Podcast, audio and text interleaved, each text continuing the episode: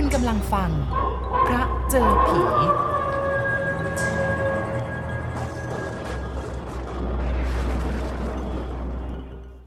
ณผู้ฟังพระเจอผีทุกท่านนะคะคุณผู้ฟังคะบีเคยบอกคุณผู้ฟังไปว่าจะมาเล่าเรื่องราวที่ถูกบันทึกโดยลุงพลอยให้คุณผู้ฟังได้ฟังกันค่ะหลังจากที่ก่อนหน้านั้นได้นำเสนอเรื่องราวของลุงพลอยเกี่ยวกับโพผีสิง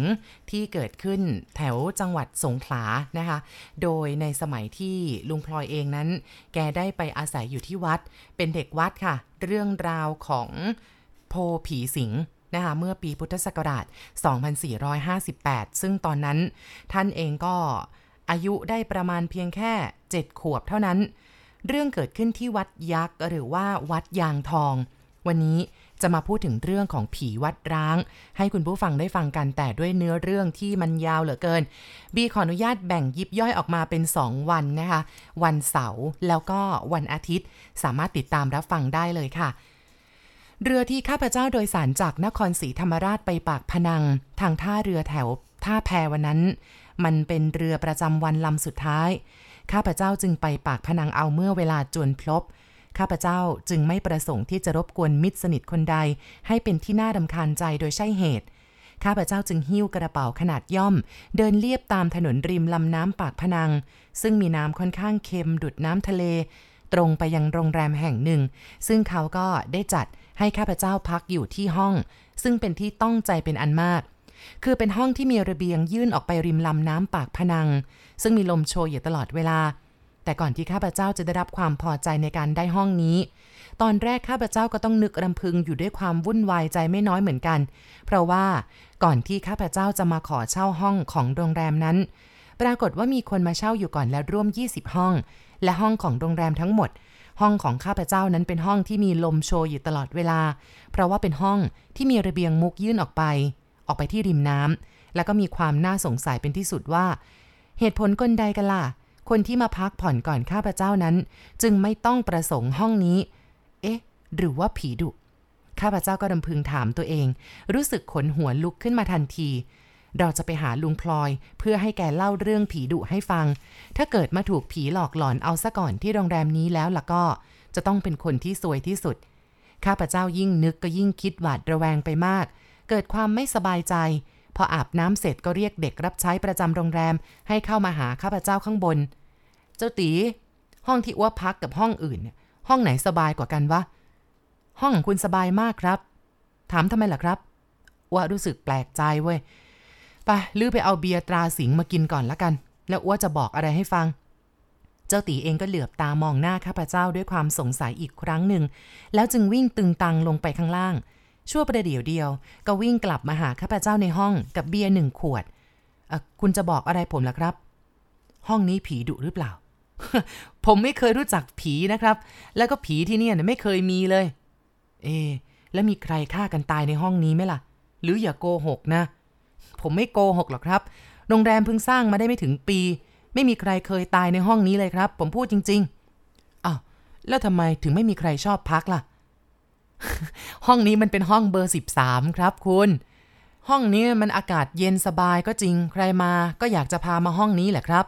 แต่พอเขามองเห็นเบอร์13ที่หน้าห้องเขาก็ร้องเฮ้ยบอกกับผมว่าเบอร์13ฝรั่งเขาถือ ฝรั่งถือเหรอวะอ้าวแล้วทำไมคนไทยต้องไปถือกับเขาด้วยล่ะผมว่าเบอร์อะไรมันก็ไม่ได้ทำให้โชคร้ายนะข้าพเจ้าหัวเราะและก็รู้สึกพอใจในคำพูดของเจ้าตีเป็นอันมากจริงสิเบอร์13ไม่อาจนำโชคร้ายมาได้แล้วก็จริงอย่างเจ้าตีมันว่านั่นแหละฝรั่งเขาถือแล้วเหตุผลคนใดกันล่ะเราจะถือตามฝรั่งไปด้วยนอกจากจะเป็นโรคเห่อฝรั่งอย่างหนึ่งข้าพเจ้าจึงวางแก้วเบียร์เดินไปดูห้องมันเป็นห้องที่13จริงๆไอ้ตีว่าไม่ถือเว้ยข้าพเจ้าบอกแล้วก็ตบไหล่มันเบาๆด้วยความพอใจจริงอย่างเองว่าไม่ควรถือบ้าถือบอโดยไม่มีเหตุมีผลอะไรเจ้าตีหัวเราะชอบใจและรีบไปปฏิบัติงานตามหน้าที่อย่างเก่าสืบไปทีนี้ข้าพเจ้าเองก็เริ่มรู้สึกโล่งอกโล่งใจคลายความหวาดระแวงต่างๆลงไปจนหายหมดสิ้นยังคงนั่งดื่มเบียร์จนหมดขวดคลายเหน็ดเหนื่อยจากการเดินทางด้วยการได้ดื่มเบียร์รสดีเย็นเจี๊ยบมันเป็นความชุ่มชื่นอย่างหนึ่ง แต่ว่านักดื่มอย่างข้าพเจ้าการดื่มเบียร์ให้ความรู้สึกชุ่มชื่นหัวใจดูมันช่างไม่เป็นการพอเพียงซะเหลือเกินข้าพเจ้าเรียกแม่โขงมาอีก1กั๊กกับโซดาเย็นเจี๊ยบ2ขวดลงมือดื่มไปจนกระทั่งทุ่มครึ่งล่วงไปแล้วจึงเรียกโซดามาใหม่อีกขวดหนึ่งกุ้งพล่าแกงจืดแล้วก็ข้าวอีกจานหนึ่งก็นั่งกินไปตามลำพังจนร่วม20:00จึงอิ่มแล้วก็ลั่นกุญแจห้องออกไปนั่งชมความงามของ2ฟากฝั่งลำน้ำปากพนังในยามเดือนเริ่มแจ่มแล้วก็นั่งคิดอะไรต่อมิอะไรอย่างเพลิดเพลินไม่นานนักข้าพเจ้าก็ต้องสะดุ้งเสียงหัวเราะค่อนข้างดังของใครคนหนึ่งซึ่งรู้สึกว่าเป็นเสียงหัวเราะแบบกังวานเสียงนี้ข้าพเจ้าเคยได้ยินจนชินหูมาแล้วเสียงคนวิ่งขึ้นบันไดมาไม่ต่ำกว่า2คนและเสียงหัวเราะดังลั่นยังไม่เกรงใจใครยังคงดังอย่างไม่ขาดระยะข้าพเจ้าเองก็อดใจอยู่ต่อไปไม่ไหวด้วยความใคร่รู้ความจำของข้าพเจ้ายังคงใช้การได้อยู่หรือไม่ข้าพเจ้าเองจึงลุกจากเก้าอี้ผ้าใบเดินไปชะโงกหน้ามองดูคน2คนโผล่หน้าขึ้นมาจากข้างล่างและกำลังจะเลี้ยวไปทางด้านใต้ท่านกำนันข้าพเจ้าตะโกนลั่นพลางเดินออกไปหาคน2คนอย่างดีอกดีใจอ๋อลุงพลอยคนทั้งสองชะงักและก็หันหน้ามามองข้าพเจ้าพร้อมกันคุณ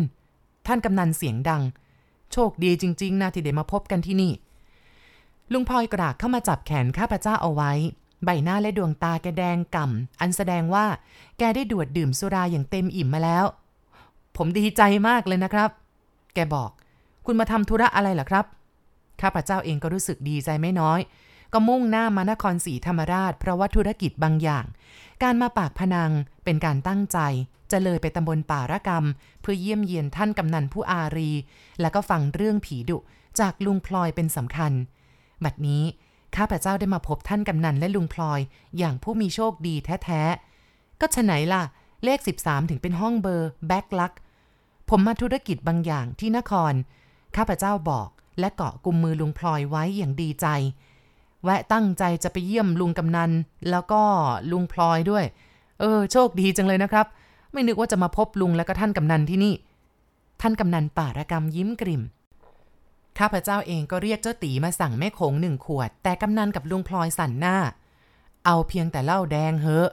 ลุงพลอยชิงบอกเหมือนจะเกรงไปว่าการสั่นหน้าของท่านกำนันเป็นการปฏิเสธการเลี้ยงสุราทุกอย่างกระมังข้าพเจ้าจึงสั่งเซียงชุนมา1ขวดตามความต้องการของลุงพลอยและสั่งอาหารเพิ่มอีก3อย่างมาเป็นกับแกล้มแต่ก็นึกเสียใจอยู่บ้างที่ท้องเต็มเพราะว่าล่อสุราอาหารมาซะจนอิ่มแปร่แต่นักเลงสุราอย่างลุงพลอยแม้จะอิ่มหนำสำราญมาแล้วแกก็ดื่มของแกได้โดยไม่รู้สึกเบื่อผมแวะอำเภอครั้งนี้โชคดีถึง2ชั้นเลยนะครับไม่คาดคิดว่าผมจะได้พบท่านกำนันที่นี่แล้วก็ได้เลี้ยงทั้งเหล้าทั้งสุรารวมถึงลุงด้วยพูดจบแกก็ส่งเสียงหัวเราะเอิกอักไปตามความเป็นผู้มีอารมณ์ดีของแกแล้วก็รีบรินสุราแก้วที่3ต่อไปใหม่ข้าพเจ้าชายหางตามองหน้ากำนันผู้อารีท่านกำนันก็ยิ้มผมมาส่งผู้ต้องหาน่ะตาพลอยแกมาจากนครเผอิญพบกันที่ตลาดผมยังไม่เสร็จเลยธุระผมเนี่ยก็ต้องเป็นพยานให้จำเลยอีกคนนึงตาพลอยแกก็ยังไม่อยากกลับผมก็เลยชวนให้แกพักด้วยลุงพลอยไปเยี่ยมใครที่นครเหรอครับเราไม่อยากจะได้พบกันจะได้พาลุงไปเที่ยวให้สนุกลุงพลอยหัวเราะผมไม่ค่อยได้ไปเยี่ยมใครหรอกคุณแกพูดยิ้มยกแก้วสุราสีแดงขึ้นดวดจนหมดแก้วอารมณ์ของแกเริ่มจะครื้นเครงยิ่งขึ้นคนอย่างผมได้แต่เยี่ยมเยียนผีเท่านั้นแหละผีเหรอครับผีและลุงไปเยี่ยมผีที่ไหนกันนะครับ ผีเฝ้าวัดนะผีเฝ้าวัดข้าพเจ้าย้ำคำของแกความสนใจได้ทวีความขึ้นทำให้ความตั้งใจที่จะสนทนากับท่านกำนันผู้อารีสิ้นไปอย่างไร้กิริยาแต่ว่าข้าพเจ้าเองก็ไม่คำนึงถึง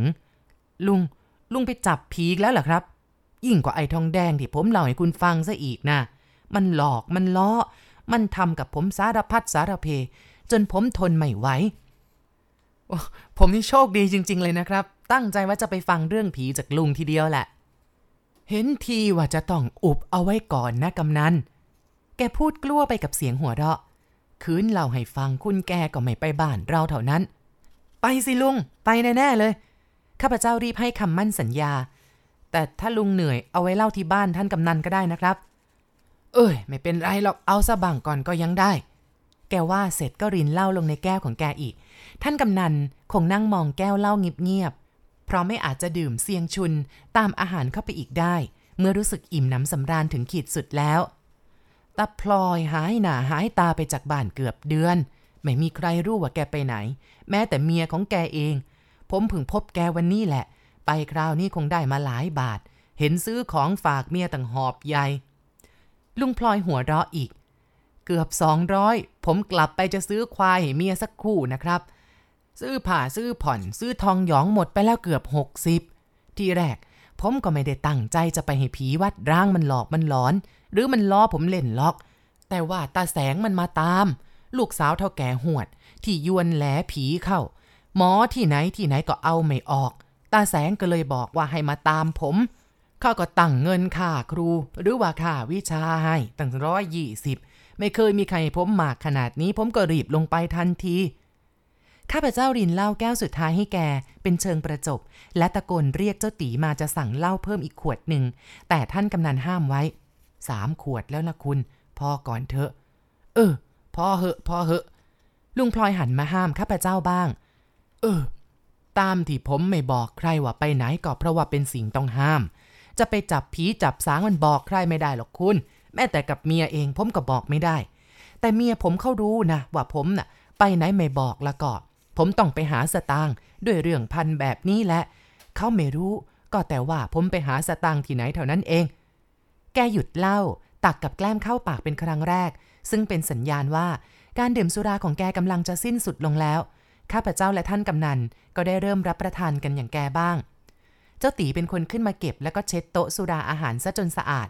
ลุงพลอยเอนหลังพิงพนักมวนบุหรี่ใบจากขึ้นมาสูบพ่นควันขโมงกิริยาท่าทางของแกนั้นบ่งบอกถึงความสบายอารมณ์อย่างเต็มที่ยวนแหลเป็นบ้านสวนแท้ๆลุงพลอยเริ่มบรรยายผมเข้าใจว่าในอำเภอเมืองนครศรีธรรมราชไม่มีตำบลไหนจะมีสวนผลไม้มากเท่ายวนแหลมีทั้งมังคุดลางสาดเงาะและก็ทุเรียนแล้วแถมยังมีผลไม้อื่นๆอีก108นะคุณเอ้ย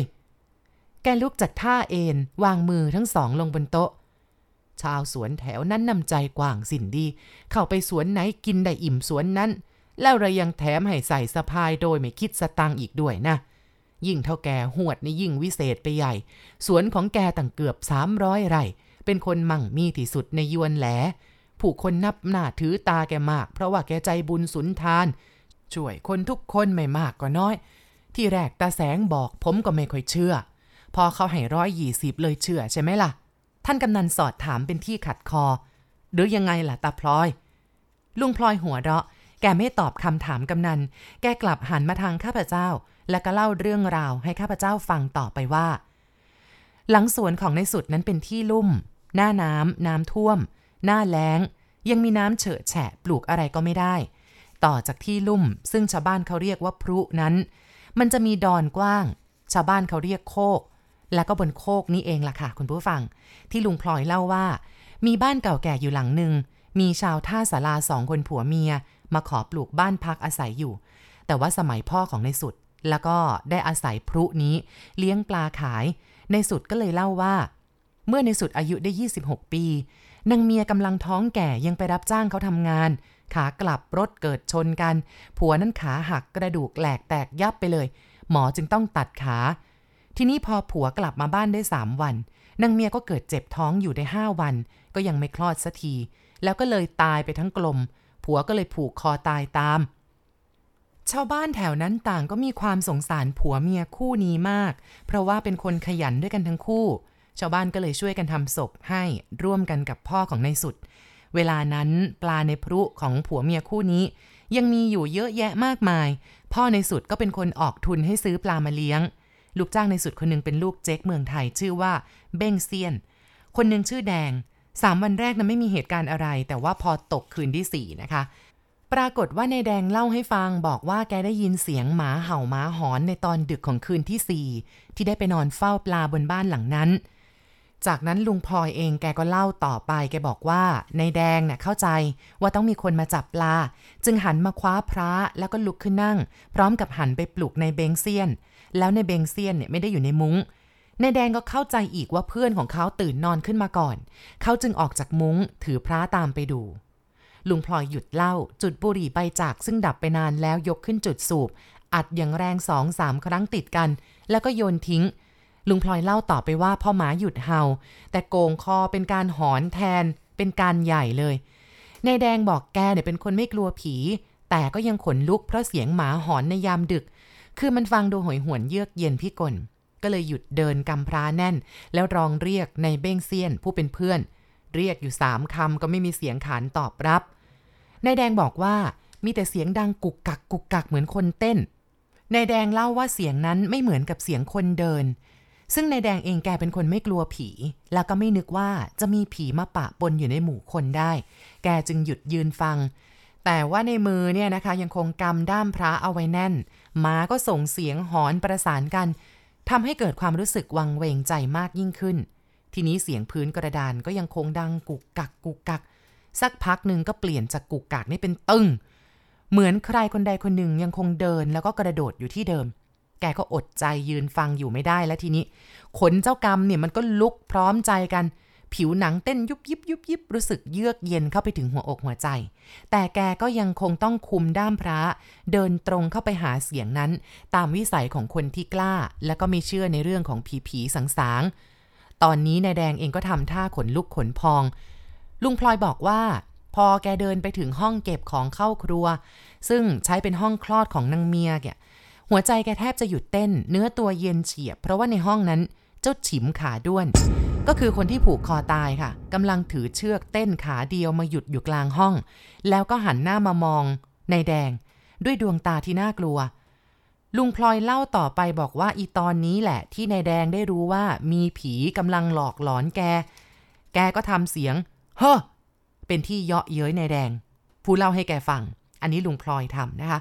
นายแดงก็บอกว่ามือที่ถือพระเนี่ยแกสั่นริกๆเลยแกตั้งใจจะเพ่นเข้าไปฟันให้สาแก่ใจสักทีหนึ่งแต่ว่าพอเจ้าฉิมหันหน้ามามองไม่รู้ว่ากำลังของแข้งขามันไปไหนหมดเพราะว่าดวงตาของเจ้าฉิมเนี่ยมันถลนออกมานอกเบ้าแล้วยิ่งกว่านั้นค่ะชั่วขณะที่แกหลับตาด้วยความเสียวในหัวใจร่างของเจ้าฉิมกลับไปแขวนห้อยต่องแต่งอยู่ที่ขื่อซะแล้วอีตอนนี้แหละที่นายแดงบอกว่าเข่าของแกสั่นจนต้องซุดตัวลงไปนั่งเจ้าฉิมเองก็ดิ้นเร่าๆลูกตาโปนถลนออกมานอกเบ้าลิ้นห้อยยาวลงมาเกือบจะรดอกมือทั้งสองของมันเนี่ยยกขึ้นมากุมคอส่งเสียงครอกครอกแล้วก็หล่นตุ๊บลงมาที่พื้นลุกขึ้นเต้นขาเดียวปึ้งปึ้งปึ้งเข้ามาหาแกลูกตาที่ถลนออกมานอกเบ้าก็กลอกไปกลอกมาแล้วลิ้นที่ห้อยออกมาก็แกว่งพระของนายแดงหลุดจากมือหลับตาปีเสียงตึงตึงครอกครอกยังคงแว่วอยู่ในหูหมาก็ยังคงส่งเสียงหอนกันเกลียวกราว นายแดงบอกว่าแกหมดสติไปเพราะผีเจ้าฉิมตั้งแต่ตอนไหนก็นึกไม่ออกลุงพลอยแกก็หยุดเล่าเรื่องนี้แล้วก็มวนบุหรี่ใบจากขึ้นจุดสูบท่านกำนันก็ปิดปากหาวพลางลุกขึ้นยืนเอาไว้วันพรุ่งนี้เถอะค่อยเล่าต่อลุงพลอยกำนันบอกดึกมากแล้วง่วงพิลึกไว้พรุ่งนี้ก็ได้จะได้ไม่มีคนขัดคอทีนี้หลังจากตอนเช้าเมื่อกินข้าวกินปลาเสร็จแล้วท่านกำนันก็ได้แยกไปยังที่ว่าการอำเภอตัวของข้าพเจ้าเองก็เลยเรียกตัวลุงพลอยมายังห้องของข้าพเจ้าแล้วก็ยื่นบุหรี่ให้แกมวนหนึ่งแต่แกเองใส่หน้าปฏิเสธลองสูบเถอะนะลุงอีกหน่อยจะติดใจไงไม่อะสูบไม่อร่อยเลยคุณแต่ถึงอร่อยก็ไม่อยากจะสูบหรอกมันเปลืองนักเอาเงินไว้ซื้อเหล้ากินดีกว่าข้าพเจ้าหัวเราะลุงพลอยก็หยิบบุหรี่ใบจากจุดสูบแล้วก็เอ่ยขึ้นมาว่าผมไปอยู่นครซะ26วันเต็มสนุกก็สนุกเงินก็ได้เจ็บใจก็เจ็บอ้าวทำไมถึงเจ็บใจล่ะลุงก็ถูกผีวัดร้างหลอกล้อเอาไม่เจ็บใจเท่าไรนักแต่เจ็บใจที่ไอ้นักเลงโตยวนแหลมันจะตีกระบาลผมนะสิครับคิดแล้วเจ็บใจไม่หายเลยนักเลงโตอ้าวไงมาทำโตกับคนแก่คนเฒ่าล่ะถึงว่านะสิครับ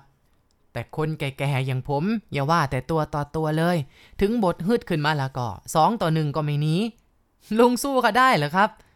ผมไม่ชอบการตีรันฟันแทงหรอกคุณแต่ใครทำให้เจ็บใจละก็ลองถามท่านกำนันดูเถอะผมไม่หนีใครเหมือนกันวันนั้นถ้าคนบ้านเฒ่าแก่หวดไม่ห้ามผมคงตีกับไอ้นักเลงโตยวนแหลทั้งแก่ๆเชียวแหละคุณไหนเรื่องมันเป็นยังไงกันเล่าให้ผมฟังสิ มันหาว่าผมดูถูกเจ้าแม่ทำอวดดีข้ามหน้าข้ามตาเจ้าแม่นะสิผมจะไปดูถูกเจ้าแม่ได้ยังไงเมียผมก็นับถือเจ้าแม่เหมือนกันแกพูดจบแล้วแกก็จุดบุหรี่สูบอีกซึ่งในขณะนั้นลุงพลอยเองก็มีสีหน้าเคร่งเครียดแกกำลังนึกโกรธแค้นในใจต่อพฤติการของนักเลงใหญ่ผู้ที่จะตีกระบาลแกเป็นแน่ข้าพเจ้าไม่อยากจะกวนใจแกในเรื่องนั้นจึงเสแสร้งบอกไปว่าลุงเมื่อคืนนี้ลุงยังเล่าค้างไว้นะเล่าต่อไปสิลุงผมเล่าให้ฟังแน่แต่ฟังเรื่องนักเลงโตก่อนดีกว่าครับและผมจะได้เล่าถึงผีเจ้าฉิมหลอกในแดงในเบ้งเสี้ยนต่อไปอีกเอาเรื่องไหนก่อนก็ได้ครับลุงข้าพเจ้าคล้อยตามผมมาครั้งนี้ตั้งใจจะมาหาลุงฟังลุงเล่าเรื่องผีนั่นแหละลุงพลอยโยนก้นบุหรี่ใบจากลงกระโถนวันผมไปถึงยวนแหลกับตาแสงแกเริ่มเล่าเรื่องตาแสงพาผมไปบ้านเฒ่าแก่หวดเลยทีเดียวแต่เฒ่าแก่หวดไม่อยู่คนที่บ้านบอกว่านายใหญ่นักเลงโตมาพาเฒ่าแก่ไปศาลเจ้าแม่นางชี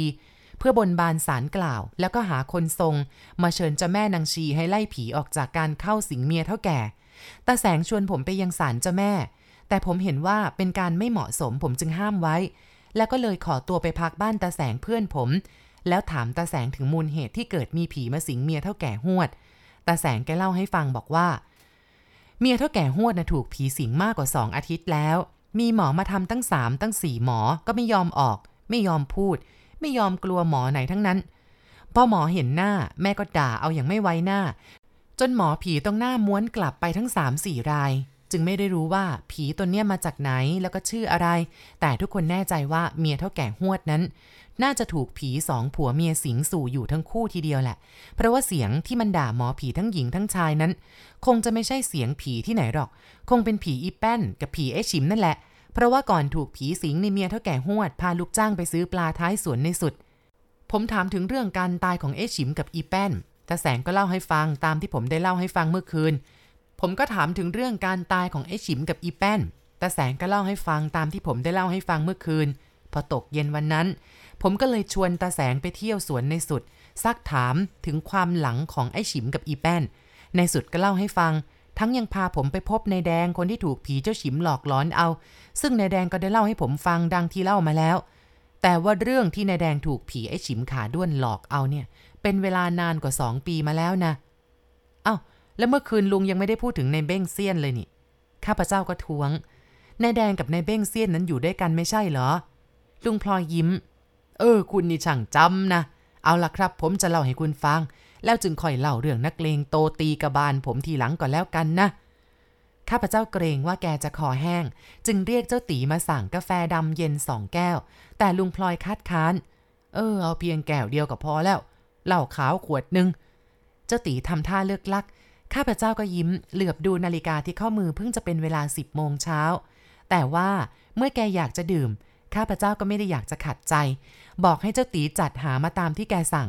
เจ้าตีก็วิ่งหายลงไปข้างล่างชั่วครู่ก็นำของต้องประสงค์มาวางบนโต๊ะเจ้าตียิ้มเมื่อเห็นลุงพลอยแลบลิ้นเลียริมฝีปากแล้วก็ยกขวดเหล้าขึ้นริน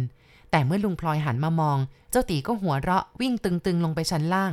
ลุงพลอยยกลั่วคอซะก่อนแล้วแก้วหนึ่งจึงมวนบุหรี่ใบจากมาจุดสูบเวลาที่เกิดเหตุนั้นในสุดยังรุ่นพ่อในสุดยังมีชีวิตอยู่แกเริ่มเล่าเรื่องแกเล่าว่าในสุดเล่าให้ผมฟัง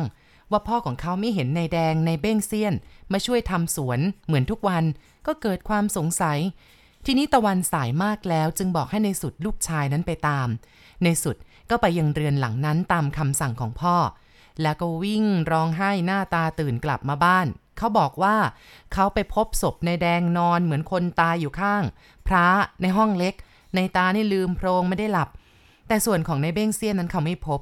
พ่อในสุดเองก็ตกอกตกใจชวนคนสวนอีกคนนึงไปดูก็ช่วยกันหามนายแดงกลับมาบ้านแล้วก็ไปตามหานายเบ้งเซียนอีกพอพบนายเบ้งเซียนปรากฏว่าเบ้งเซียนนั้นนอนห้อยหัวอยู่หลังชานเรือนมีดาบวางอยู่ข้างตัวจึงต้องหามกันกลับมาบ้านอีกคนนึงเหมือนกันแล้วก็ให้คนไปตามแพทย์ประจำตำบลมาช่วยแก้แต่คนทั้งสองนั้นก็ไม่ฟื้นแพทย์ประจำตำบลเลยต้องกลับแล้วก็แนะนำบอกว่าให้ไปหาสมภารวัดยวนแหลมาแก้ไขโดยอ้างว่าสงสัยจะถูกผีหลอก พ่อในสุดก็ทำตามคำแนะนำท่านสมภารมาทำพิธีรดน้ำมนต์ปัดรังควานจนตะวันตกบ่ายนายแดงถึงได้ฟื้นขึ้นแล้วก็เล่าเรื่องราวที่บอกว่าตัวเองนั้นถูกผีไอ้ฉิมหลอกหลอนเอาให้ฟังแต่แกน่ะเป็นคนมีกำลังใจดีเป็นไข้เพียง3วันก็หายแต่ว่าในเบ้งเซียนน่ะเป็นคนใจเสาะกว่าจะฟื้นก็ตกเย็นเมื่อฟื้นขึ้นมาแล้วก็พูดอะไรไม่ถูกได้แต่ร้องเรียกให้คนช่วยแล้วก็ร้องว่าลูกกลัวแล้วลูกกลัวแล้วคืนนั้นท่านสมภารก็ต้องมาทำพิธีรดน้ำมนต์แล้วก็ปัดรังควานให้อีกรุ่งขึ้นอีกวันหนึ่งนายเบ้งเซียนก็จับไข้แต่ความจำในเรื่องราวการถูกผีหลอกนั้นยังคงชัดเจนแกก็เล่าเรื่องได้ถูกนายเบ้งเซียนบอกว่าเขาน่ะตกใจตื่นขึ้นมาเพราะว่าอยู่ดีๆหมาที่เฝ้าสวนมันเห่าแล้วก็วิ่งตามมาเห่ากระโชกอยู่หลังเรือนซึ่งเป็นริมพรุเลี้ยงปลาก็เกิดความสงสัยว่าจะมีขโมยมาขโมยปลาหรือเปล่าก็คว้าอีดาบนี่แหละวิ่งออกจากมุ้งไปทางชานเรือนแล้วก็เสียงหมาที่มันเฝ้าสวนอยู่มันก็เห่าอยู่ทางด้านหลัง3ตัวเลยแต่พอก้าวเท้าลงสู่ชานเรือนเสียงหมาก็กลายเป็นเสียงหอนขึ้นมาจากเห่าเนี่ยคือตามธรรมดาในเบ้งเซียนเป็นคนสู้คนนะคะแต่ออกจะกลัวผีนิดนึงเขาก็เลยขนลุกสู้เลยรู้สึกใจเต้นแรงวูบวาบไปหมดเพราะว่าหมาเฝ้าสวนก็โกงคอเห่าหอนอยู่ไม่ขาดเสียงในขณะเล่าน้ำตาคนใจเสาะก็ไหลรินลงมาเขาบอกว่าเขาน่ะเป็นคนกลัวผีแต่เขาไม่ชอบเสียงหมาหอนเขาจึงคิดว่าจะกลับเข้ามุ้งแต่อยู่ดีๆก็เกิดก้าวขาไม่ออกเพราะว่าอีแป้นมันเดินเอามือกุมท้องเข้ามาอยู่ดีๆก็ซุดนั่งลงตรงหน้าแล้วก็ร้องเรียกให้คนช่วยนายเบ้งเซียนบอกว่าเนื้อตัวเขาเกิดแข็งทื่อไปหมดมือเท้าแข็งเหมือนท่อนไม้เคลื่อนไหวก็ไม่ได้แต่เมื่ออีแป้นเอื้อมมือมาเกาะเท้าเขาจะชะงักเท้าหนีก็ยกเท้ามาไม่ได้อีผีตายทั้งกลมเนี่ยมันเอามือจับข้อเท้าเอาไว้มือของมันนี่เย็นเฉียบเสียงร้องไห้ของมันช่างโหยหวนเยือกเย็นจับใจซะเหลือเกินแต่กระนั้นเถอะเขาก็ยังไม่สิ้นความรู้สึกทีนี้ต่อมาเมื่ออีนั่นมันแหงนหน้าขึ้นมองเขานั่นแหละความรู้สึกก็ดับวูบลงไปเพราะความตกใจกลัวเขาบอกรูปพรรณสันฐานของหน้าอีแป้นบอกว่าหน้าอีแป้นน่ะบูดเบี้ยวดวงตาโหลลึกอ้าปากแล้วก็บอกว่าเขาเนี่ยร้องออกมาสุดเสียงแต่เขากลับไม่ได้ยินแม้กระทั่งเสียงของตัวเองทีนี้อีแป้นเองมันก็ทะลึ่งลุกขึ้นร่างของมันสูงชะรูดท้องของมันนี่ปะทะกันกับใบหน้าของเขาและพอยื่นมือโบกมาเหมือนจะโอบกอดเขาแล้วก็ส่งเสียงครางดังเหมือนกำลังเจ็บท้องถึงขนาดหนักเขาก็ไม่รู้สึกตัวอีกต่อไปลุงพลอยเล่าถึงนายเบ้งเซียนที่ถูกผีหลอกผมจึงพูดขึ้นมาว่าใครจะไปใจแข็งไหวละลุงโดนขนาดนั้นเนี่ยเล่นมายืนกอดเอาแบบนั้นลุงพลอยก็หัวเราะผีตายทั้งกลมนี่คุณมันหลอกเอาแล้วล่ะมันยังลากเอาไปห้อยหัวไว้อีกด้วยสิข้าพเจ้าเองถึงกับขนลุกไม่ใช่แต่นายเบ้งเซียนหรอกนะถึงข้าพเจ้าก็เถอะถ้าโดนเข้าแบบนั้นก็น่าจะงอมพระรามไปเหมือนกันนายเบ้งเซียนเจ็บอยู่10กว่าวันมันก็ตายผมบนหัวหล่นจนเกลี้ยงโธ่น่าสงสารเหลือเกินนะลุงนะมันตายไปตั้ง2ปีกว่าแล้วคุณเพิ่งจะมาสงสารเอาเดี๋ยวนี้เลยลุงพลอยพูดพลางหัวเราะผมสอบถามในสูตรได้ความแล้วว่าต่อจากนั้นน่ะผีอีแป้นกับไอ้ฉิมขาด่วนก็ชักจะอาละวาดหนักขึ้นหลอกใครต่อใครไม่เลือกหน้าจนไม่มีใครกล้าจะกลายเข้าไปใกล้บ้านของมันอีกพ่อของในสุดถึงกับเอาน้ำไผ่มาสะกันไว้ทางด่านท้ายสวนแต่ทุกรายที่ผีอีแป้นตายทั้งกลมแล้วก็ไอ้ฉิมขาด่วนหลอกหลอนเอาไม่มีรายไหนจะน่ากลัวไปกว่ารายของยายแชมและลูกสาวนับตั้งแต่นั้นมาบ้านหลังนั่นก็กลายเป็นบ้านร้างจนกระทั่งผุพังเหลือแต่เสาลุงไม่ได้ถามเขาหรอกเหรอว่ามันหลอกยายแช่มกับลูกสาวที่ไหนอ่ะลุงพลอยยิ้มแกรู้ดีว่าข้าพเจ้ามีความสนใจในเรื่องที่เกี่ยวกับพูดผีปีศาจเป็นอันมากการซักถามของข้าพเจ้าย่อมหมายถึงว่าอยากจะทราบเรื่องราวเหล่านั้นเป็นอย่างมากต่อจากท้ายสวนของในสุดก็เป็นทางเกวียนกว้างประมาณ2 วาเศษแล้วก็ตรงข้ามกับบ้านที่เจ้าชิมนางแป้นมันอยู่มันก็เป็นบ้านของยายแชมน่ะแกเป็นแม่ไม้มีลูกติดคนนึงกำลังวัยรุ่นแม่ชื่นลูกสาวได้สามีเป็นคนทุ่งสงจนมีลูกมีเต้าและก็ขายสวนให้เฒ่าแก่ฮวดและอพยพไปอยู่ทุ่งสงเมื่อประมาณปีนึงนี่เองโหลุง รู้ละเอียดดีจังเลยนะข้าพเจ้าชมยายแช่มเนี่ยคงถูกผีหลอกมาเมื่อ2 ปีก่อนนะสิลุงพลอยพยักหน้าพร้อมกับลินเหล้าขาวลงดื่มไปหมดอีกแก้วนึงเรื่องนี้นะตาแสงแล้วก็นายแดงเป็นผู้ช่วยกันเล่าแกบอกว่ามันช่วยกันหลอกหลอนน่ากลัวมากกว่าทุกครั้งที่มันหลอกในเบ้งเซียนซะอีกลุงพลอยเองถึงเป็นหมอผีเพียงได้แต่ฟังเขาเล่าก็ยังขนลุกขนพองไปด้วยคำพูดของลุงพลอยกระตุ้นให้ตัวของข้าพเจ้านั้นอยากจะรู้อยากจะฟังมากยิ่งขึ้นไปอีกซึ่งลุงพลอยเองคงจะรู้อยู่แก่ใจแกก็รินเหล้าแก้วสุดท้ายแล้วก็ดื่มไปสักครึ่งนึงพร้อมกับเล่ามาว่าคืนนั้นเป็นคืนวันพระตามธรรมดาน่ะยายแช่มไปถือศีลอุโบสถทุกวันพระแล้วก็ออกจากบ้านไปวัดแต่เช้าแกเริ่มเรื่องเล่าต่อไปใหม่พอตกเย็นลูกชื่นลูกสาวรุ่นของแกจะตามไปด้วยเพื่อจะได้เป็นเพื่อนกลับบ้านเมื่อได้ฟังพระธรรมเทศนาตอนค่ำแล้วซึ่งมักจะเป็นเวลาราวสิ้นยามหนึ่งทุกคราวหากแต่ว่าคืนนั้นฝนเกิดตกยายแช่มกับลูกสาวก็ต้องติดฝนแงกอยู่ที่วัดจน 22:00 น.สองแม่ลูกก็ได้พากันกลับนางชื่นลูกสาวนี่เป็นคนถือใต้เดินหน้ายายแช่มเดินตามหลังคอยเตือนลูกสาวให้เขี่ยใต้ให้ไฟลุกสว่างอยู่บ่อยๆทางจากวัดมาสู่บ้านยายแช่มนั้นคือจะต้องผ่านบ้านเจ้าฉิมนางแป้นบนโคกซะก่อนจึงจะเข้าสู่ทางเกวียนแล้วก็เลี้ยวเข้าบ้านยายแช่มตามธรรมดายายแช่มเองแกก็เป็นคนกลัวผีลูกสาวเป็นคนใจกล้าและทุกครั้งที่แกจะผ่านบ้านเจ้าฉิมยายแช่มก็มักจะท่องอิติปิโสมาตลอดทางและคืนวันนั้นก็เช่นกันแกก็ท่องอิติปิโสของแกอีกทั้งยังเร่งให้ลูกของแกนี่เดินเร็วมากกว่าเดิมแต่ยังไม่ถึงบริเวณพลุและก็โคกสูงอยู่ๆเกิดลมพัดมาอย่างแรงใต้ในมือนางชื่นนี่ก็ดับวูบแกก็เร่งลูกแกบอกจุดเร็วๆสิจุดเร็วๆเข้าเถอะลูกสาวก็จุดไม่ขีดไฟพอลุกวาบก็ดับแต่นางชื่นก็รีบจุดใหม่ทีนี้ลูกสาวแกก็จุดอีกแล้วก็จุดติดกันกับใต้ไฟก็ติดสว่างวาบขึ้นแต่แล้วก็กลับดับวูบลงเพราะว่าลมพัดกระโชกมาอย่างแรงแล้วก็แรงมากกว่าเดิมยายแช่มก็เริ่มแข้งขาสั่นแล้วล่ะแกรู้สึกว่าตัวแกเองนั้นไม่ปลอดภัยแน่นอนเลยคืนนี้คือตัวของแกเย็นเฉียบขนลุกไปทั้งตัวเพราะว่าในขณะที่ใต้ดับวูบลงไปเสียงโหยหวนคร่ำครวญของผู้หญิงคนหนึ่งก็เกิดดังขึ้นมันเป็นเสียงครวญครางเสียงร่ำไห้ด้วยความทุกข์ทรมานอย่างน่าเวทนาและมันเป็นเสียงที่เยือกเย็นวังเวงใจให้แก่ผู้ฟังอย่างประหลาดยายแช่มกอดสะเอวลูกสาวเอาไว้แน่นนางชื่นเป็นคนใจกล้าสมกับคำร่ำลือโถแม่กลัวอะไรก็ไม่รู้เรื่องผีมันจะมาเก่งกว่าคนได้ยังไงมันจะมากล้าหลอกคนถือศีลเหรอแม่จะทิ่มตามันให้ด้วยใต้นี่แหละโอ้ยลูกกูมึงอย่าปากร้ายไปเลยอิติปิโสภควาอะระหังสัมมาสัมพุทโธแกก็ภาวนาอิติปิโสดังขึ้นกว่าเดิมเสียงครวญครางด้วยความเจ็บปวดก็ดังขึ้นไม่ขาดระยะมีหนำซ้ำค่ะเสียงร้องของผู้ชายก็ยังคงดังขึ้นมาอีกโธ่แป้นเอ้ยข้าก็ขาด่วนเองยังมาตายไปอีกแล้วข้าจะไปกับเองแป้นเอ้ยยายแช่มเองถึงกับแข้งขาสั่นเทิมแล้วก็สั่นไปทั้งเนื้อทั้งตัวกอดสะเอวลูกสาวแน่นขึ้นอีกนางชื่นนี่กัดกามกรอดหล่อนได้ยินเสียงครวญครางรำพึงรำพันของผีเจ้าฉิมกับผีนางแป้นอย่างชัดเจน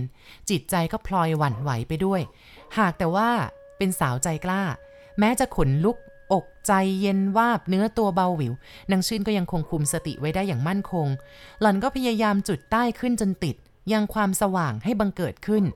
ยายแช่มก็ร้องกรี๊ดแกไม่ปรารถนาที่จะมองแต่แกก็อดเห็นไม่ได้นั่นคือร่างของผีอีแป้นผีตายทั้งกลมอยู่ๆก็หล่นตุ๊บลงมาจากเรือนมือสองข้างของมันนี่กุมท้องเอาไว้แน่นพลางดิ้นพลาดเสียงกรีดร้องของมันดังแหลมผิดผู้ผิดคนเสียงหมาหอนเกรียวกราวร่างผีอีแป้นก็ดิ้นเร่าแล้วก็กลิ้งหล่นลงไปในพลุนางชื่นยังคงยืนจ้องมองการหลอกหลอนของมันเหมือนดังต้องมนต์สะกดแข้งขาก็เย็นชาไปหมดยายแช่มน่ะหลับตาปีท่องอิติปิโสผิดบ้างถูกบ้างจนฟังไม่ได้สับแล้วในขณะนั้นน้ำในพลุนี่ก็ค่อนข้างทีนี้พอร่างอีแป้นหล่นลงไปในพลุไอ้ขาด้วนก็เต้นออกมาชะโงกหน้ามองแล้วก็โดดตุ้มลงไปในพลุ ใต้ก็ยังคงสุขสว่างนางชื่นสาวรุ่นกุมใต้เอาไว้แน่นก็พยายามควบคุมสติตัวเองเอาไว้แต่ก็ยังสั่นไปทั้งเนื้อทั้งตัวนางชื่นบอกว่า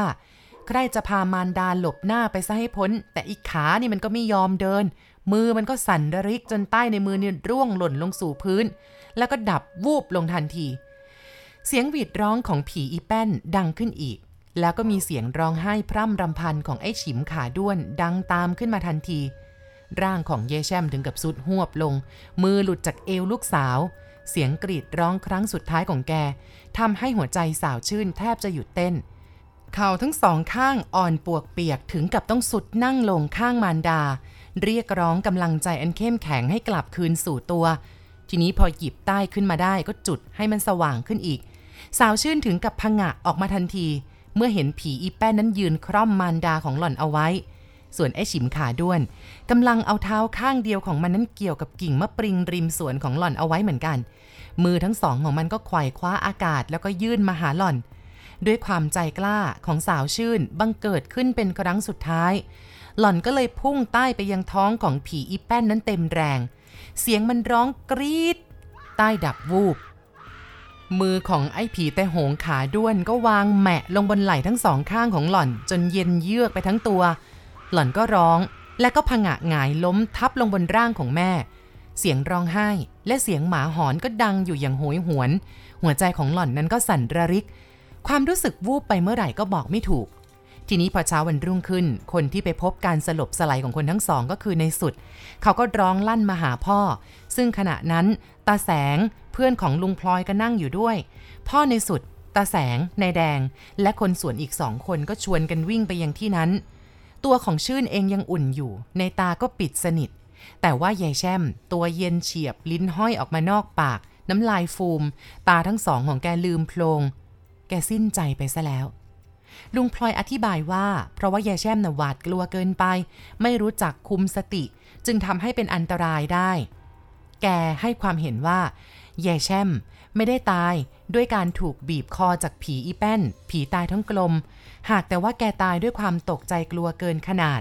ลิ้นจึงได้โผล่ออกมานอกปากแล้วก็น้ำลายฟูมแบบนั้น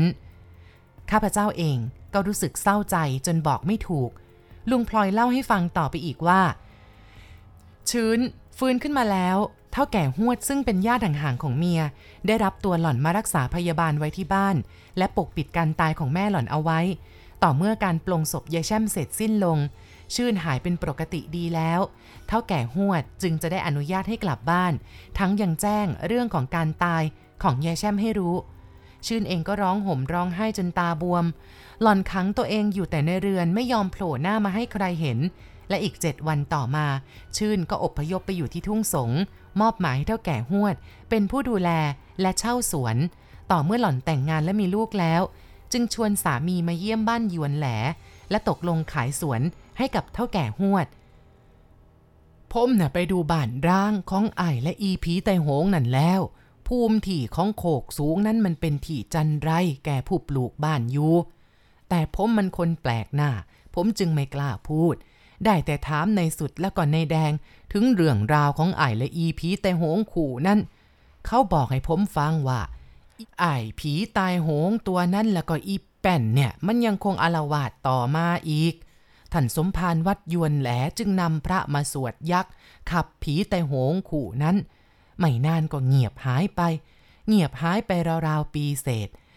อยู่ๆมันก็เกิดการหลอกหลอนคนขึ้นมาอีกแต่ไม่รุนแรงเหมือนแต่ก่อน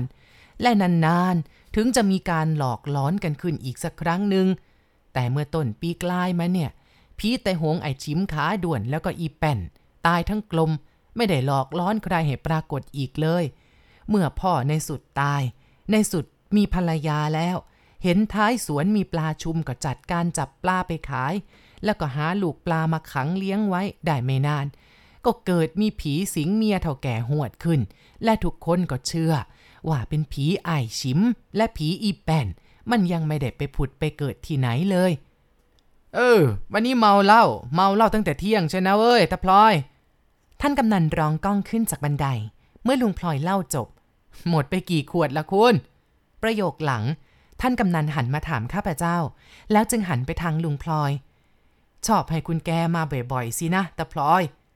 หมู่บ้านนี่ปากคอจัดจ้านเหมือนผู้หญิงลุงพลอยหันไปค่อนขอดเอาบ้างหรือว่าก่อนมาอำเภอลืมลาเมียล่ะเฮ้อกำนันหัวเราะขวดเดียวดอกเร่อมีหน้าล่ะปากคอจึงยังเราะร้ายอยู่ได้หันมาทางข้าพเจ้าแล้วก็บอกว่ายังไงผมขอตัวไปอาบน้ำก่อนนะคุณสักครู่กินข้าวกลางวันด้วยกันตกบ่ายจะได้ไปบ้านผม